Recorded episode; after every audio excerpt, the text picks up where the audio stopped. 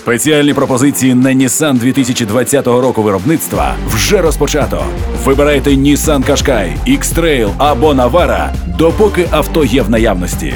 Детальна інформація на Nissan.ua та в офіційних дилерських центрах Nissan в Україні. Пропозиція діє з 1 по 31 вересня цього року за наявності у продажу.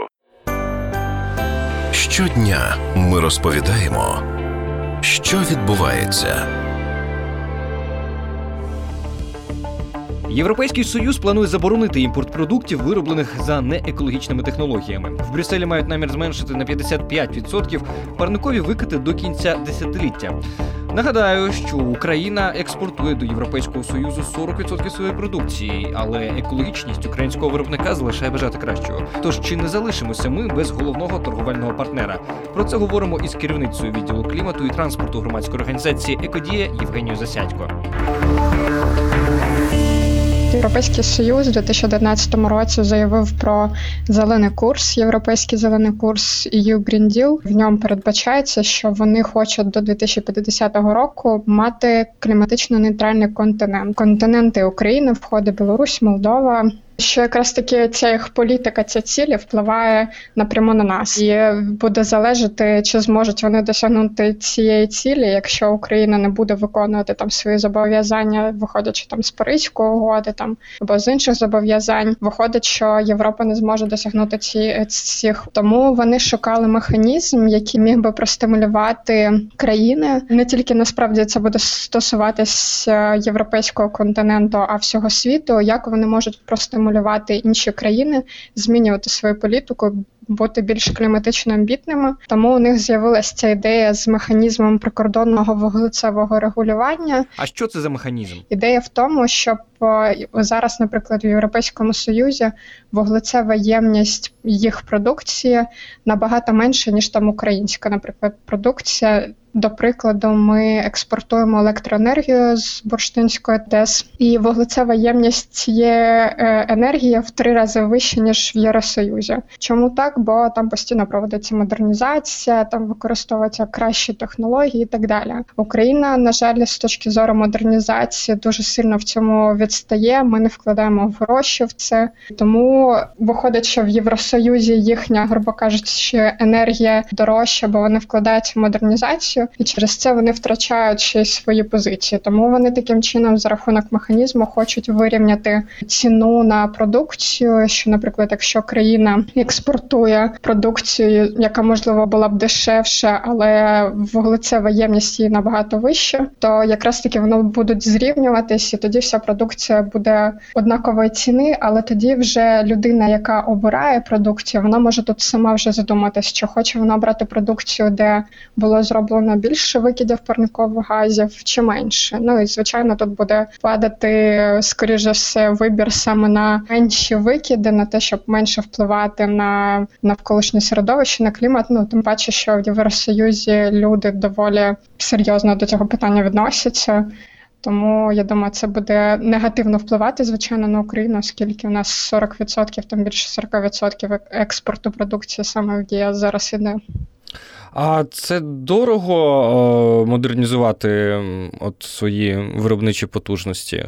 Це це звичайно дорого, але по-перше, Євросоюз готовий допомагати країнам, які дійсно готові щось робити. Але зараз, наприклад, Україна Україна насправді підтримала європейський зелений курс, але минулого тижня Україна е, затвердила стратегію економічного розвитку до 2030 року, в якій було прописано, що вуглецева нейтральність в Україні буде до 2060 року. Це на 10 років пізніше ніж записано в європейському зеленому курсі. Це на 10 років пізніше ніж говориться в міжурядовій групі експертів, коли всі країни мають стати кліматично нейтральними. Тому Україна тут зараз програє в своїй амбітності, але Євросоюз готовий допомагати країнам реалізувати ці цілі. Але ми також зі свого боку маємо щось робити. Бо зараз, на жаль, така складається ситуація, що ми очікуємо підтримки там від Євросоюзу або інших країн, але самі вкладаємось або мінімально, або взагалі не вкладаємось.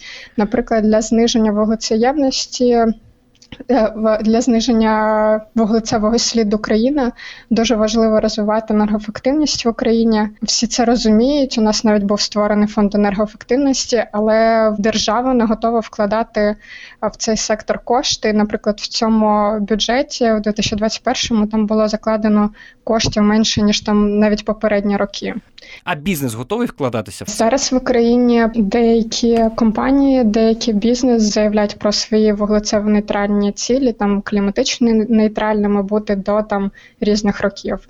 А, наприклад, заява подібна була від ДТЕК. Вони заявили про вуглецеву нейтральність до 2040 року. Але знову ж таки, коли відкриваєш е, опис опис компанії, там було написано, що вони збираються розширювати видобуток газу, якщо не помиляюсь.